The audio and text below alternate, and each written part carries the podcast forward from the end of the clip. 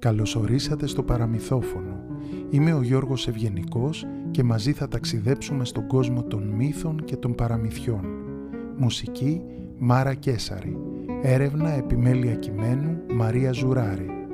Υποστηριχτής μας αυτό το ταξίδι είναι η εταιρεία Νοβαλάκ.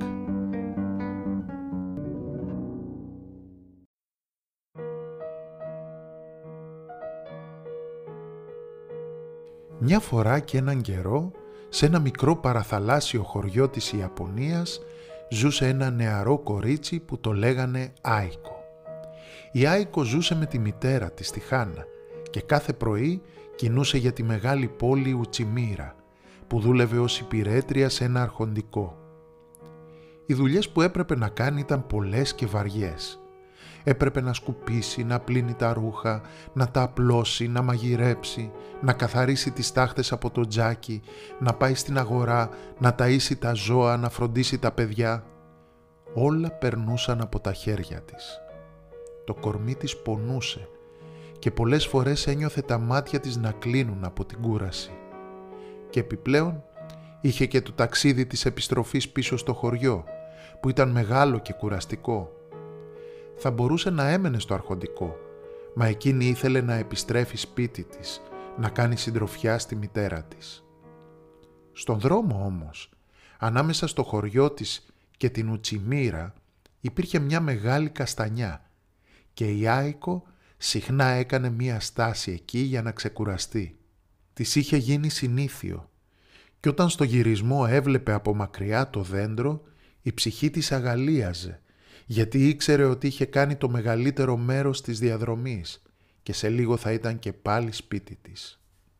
Συνήθιζε να κάθεται ανάμεσα στις μεγάλες ρίζες του δέντρου και χαϊδεύοντας απαλά το μεγάλο κορμό του, μιλούσε για τη ζωή της, για το πόσο δύσκολη ήταν η δουλειά της και πόσο ανησυχούσε για τη μητέρα της.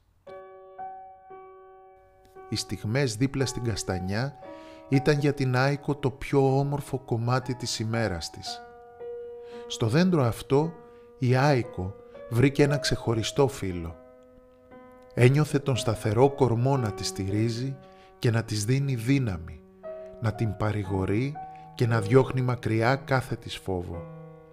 Ακόμα και το δύσκολο καθημερινό της ταξίδι της φαινόταν πιο εύκολο και ευχάριστο μόνο και μόνο γιατί ήξερε ότι θα συναντήσει την αγαπημένη της καστανιά.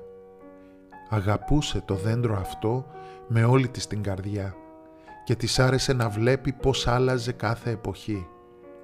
Το καλοκαίρι έφερνε στο σπίτι μικρά λουλουδάκια από τα κλαδιά του και το φθινόπορο όταν τα πράσινα φύλλα του παίρναν ένα κυτρινοπό χρώμα η Άικο μάζευε τους αγκαθωτούς καρπούς που είχαν πέσει στο έδαφος και έφερνε στο σπίτι λαχταριστά κάστανα για να ψήσουν με τη μητέρα της στη Χόβολη. Ένα απόγευμα, καθώς η Άικο γυρνούσε στο σπίτι της, σταμάτησε όπως πάντα κάτω από το αγαπημένο της δέντρο. Μα μόλις έκατσε δίπλα του, ένιωσε σαν να γέμισε η καρδιά της λύπη βαθιά. Ασυνήθιστα, η Άικο έκλεισε τα μάτια της και αγκάλιασε σφιχτά το δέντρο. Και τότε άκουσε. Άικο καλή μου, έφτασε ο καιρός να χωριστούμε. Ο πρίγκιπας έχει δώσει εντολή να με κόψουν και από το ξύλο μου να φτιαχτεί μεγάλο εμπορικό πλοίο. Σε λίγους μήνες το πλοίο θα είναι έτοιμο και μεγάλη γιορτή θα γίνει στο χωριό σου τη μέρα που θα το ρίξουν στη θάλασσα για το πρώτο του ταξίδι. Άκουσέ με όμως προσεκτικά. Σαν έρθει η ώρα να με βάλουν στη θάλασσα, δεν θα κουνηθώ ούτε πιθαμή. Μόνο θα περιμένω να έρθεις εσύ, να μ' αγκαλιάσεις και να μου πεις «Είμαι η Άικο, καλέ μου, η παντοτινή σου φίλη». Μόνο τότε, μόνο έτσι θα μπορέσω να πλεύσω στα ανοιχτά. Άνοιξε η Άικο τα μάτια της ξαφνιασμένη. «Τα δέντρα δεν μιλούν», σκέφτηκε. Μάλλον από την κούραση θα με πήρε ο ύπνος και αυτό δεν ήταν άλλο από ένα ανόητο όνειρο. Εκείνο το βράδυ γύρισε σπίτι λυπημένη και μπερδεμένη. «Τα δέντρα δεν μιλούν, το φαντάστηκα», έλεγε και ξανά λέγε. αλλά δεν μπορούσε να διώξει τα λόγια από το μυαλό της και τη θλίψη από την καρδιά της. Το άλλο πρωί ξύπνησε νωρίτερα από κάθε άλλη φορά και όλο αγωνία κίνησε για το σημείο που ήταν το δέντρο. Σαν έφτασε εκεί, είδε την καστανιά να στέκει αγέροχη όπως κάθε άλλη μέρα και χαμογέλασε. «Είχα ένα κακό όνειρο», είπε στο δέντρο. «Είδα ότι ο πρίγκιπας έδωσε εντολή να σε κόψουν. Δεν θα το άντεχα να σε έπαιρναν από μένα», είπε τρυφερά και αγκάλιασε το μεγάλο κορμό. Οι μέρες περνούσαν και η Άικο βλέποντας κάθε μέρα το δέντρο της στην ίδια θέση ξέχασε τα λόγια τελείως. Ώσπου ένα απόγευμα, γυρνώντας από τη δουλειά, την έπιασε δυνατή βροχή στο δρόμο. Η Άικο έτρεξε να βρει καταφύγιο κάτω από τα κλαδιά της καστανιάς. Μα σαν έφτασε εκεί, σφίχτηκε η καρδιά της. Το δέντρο δεν ήταν πια εκεί. Η Άικο ένιωσε να χάνεται η γη κάτω από τα πόδια της. Λίγησε και τα μάτια της γέμισαν δάκρυα. Αγκάλιασε ό,τι είχε απομείνει από τον κομμένο κορμό και έμεινε εκεί μέσα στη βροχή, να κλαίει σπαρακτικά για τη φιλία που έχασε τόσο απότομα. Δεν ήταν όνειρο λοιπόν, δεν ήταν. Το δέντρο της είχε πράγματι μιλήσει.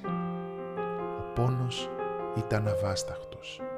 Είχε χάσει τον πιο καλό της φίλο, το στήριγμά της, τη συντροφιά της.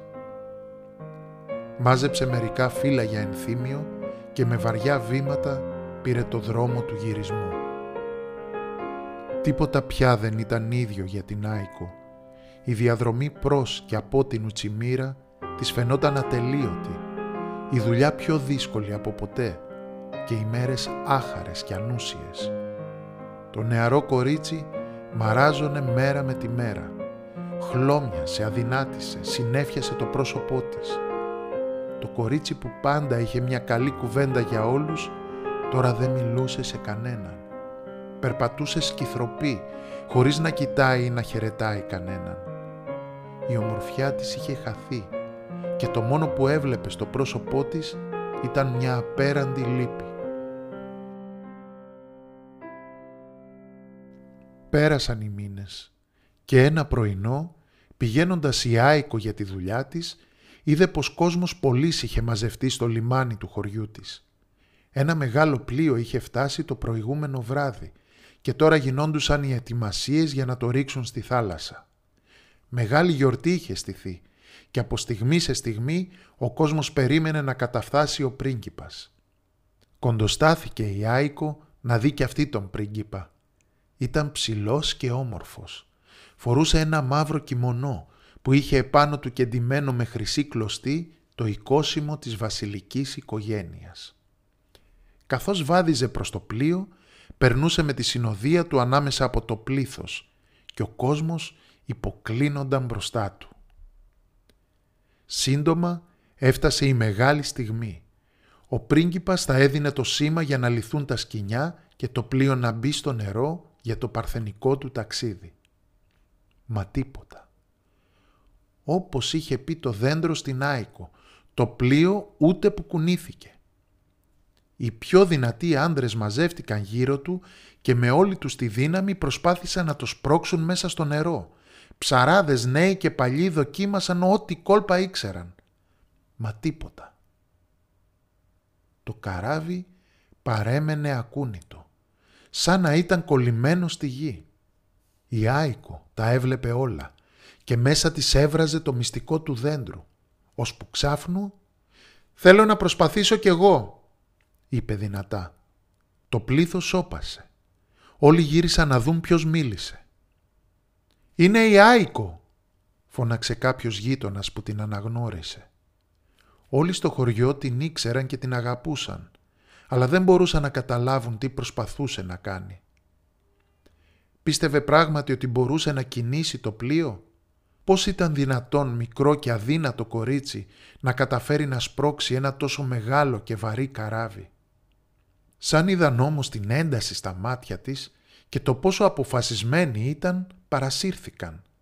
Πίστεψαν στο αδύνατο και άρχισαν να τη χειροκροτούν και να φωνάζουν το όνομά της. Η Άικο περπάτησε προς το πλοίο, αλλά σαν πλησίασε οι φρουροί της έκλεισαν το δρόμο. «Αφήστε την να περάσει», είπε αποφασιστικά ο πρίγκιπας, περίεργος να δει τι θα γίνει. Το νεαρό κορίτσι πλησίασε το μεγάλο καράβι. Έγειρε πάνω του όλο στοργή και με δάκρυα στα μάτια άρχισε να το χαϊδεύει απαλά. Όπως ακριβώς συνήθιζε να κάνει παλιά, όταν το πλοίο ήταν ο δικός της καλός της φίλος. Η καστανιά της. Το πλήθος κοιτούσε με κομμένη την ανάσα, περιμένοντας για ένα θαύμα. Αλλά τίποτα. Το πλοίο παρέμεινε ακούνητο. Τότε η Άικο θυμήθηκε τα λόγια.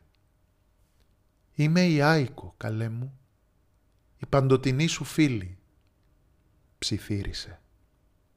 Δεν πρόλαβε να τελειώσει τη φράση της και το πλοίο γλίστρισε στο νερό. Το πλήθος αναφώνησε μη μπορώντας να πιστέψει στα μάτια του. Η Άικο τα είχε καταφέρει. Ο πρίγκιπας ζήτησε να φέρουν μπροστά του τη νεαρή κοπέλα. «Ποιο είναι το μυστικό της δύναμή σου» ρώτησε και η Άικο του είπε την ιστορία της φιλίας της με το δέντρο. Ο πρίγκιπας άκουσε προσεκτικά κάθε της λέξη, συγκινημένος από την τόσο ιδιαίτερη αυτή φιλία. «Πώς μπορώ να σε ανταμείψω για σήμερα» ρώτησε ο πρίγκιπας. Μα η Άικο του είπε ότι είχε ήδη ανταμυφθεί. Μετά από τόσο καιρό είχε βρεθεί πάλι δίπλα στο αγαπημένο της δέντρο κι ας ήταν τώρα πλοίο. Κι αυτό για εκείνη ήταν βάλσαμο στον πόνο της και ευλογία. Ο πρίγκιπας τα είχε χαμένα. Το κορίτσι που στεκόταν μπροστά του έλαμπε από ευγένεια και καλοσύνη και τον είχε μαγέψει από την πρώτη κιόλας λέξη της. Δεν είχε ξαναδεί πιο όμορφη γυναίκα, δεν είχε ξανανιώσει την καρδιά του να χτυπά τόσο δυνατά. Μπορεί να σας φανεί περίεργο, αλλά είναι αλήθεια. Εκεί, μπροστά σε όλο τον κόσμο, ο πρίγκιπας ζήτησε στην Άικο να γίνει γυναίκα του. Το πλήθος ενθουσιάστηκε. Κανείς ποτέ δεν είχε ξαναδεί κάτι τέτοιο. Μια απλή φτωχή κοπέλα να δέχεται πρόταση γάμου από ένα πρίγκιπα. Επιτέλους, τα βάσανα για την Άικο και τη μητέρα της είχαν τελειώσει και η ζωή τους χαμογελούσε και πάλι. Η Άικο αναζήτησε μέσα στο πλήθος τη μητέρα της. Δεν μπορούσε να πιστέψει αυτό που της συνέβαινε. Όλος στοργή και τρυφερότητα. Η μητέρα της, η Χάνα, πλησίασε το ζεύγος και τους έδωσε την ευχή της. Όλος ο κόσμος ζητοκράβγαζε και τραγουδούσε και η χαρά απλώθηκε απ' άκρη άκρη σε όλο το χωριό. Η Άικο μετά από πολύ καιρό ήταν ευτυχισμένη και πάλι και ήξερε πολύ καλά σε ποιον χρωστούσε το δώρο αυτό. Γύρισε το βλέμμα της προς το πλοίο. «Σε ευχαριστώ. Σε ευχαριστώ», ψιθύρισε. Και ένα δάκρυ χαράς κύλησε στο μάγουλό της. Ακούσατε το παραμύθι «Η Καστανιά», ένα παραμύθι από την προφορική παράδοση της Ιαπωνίας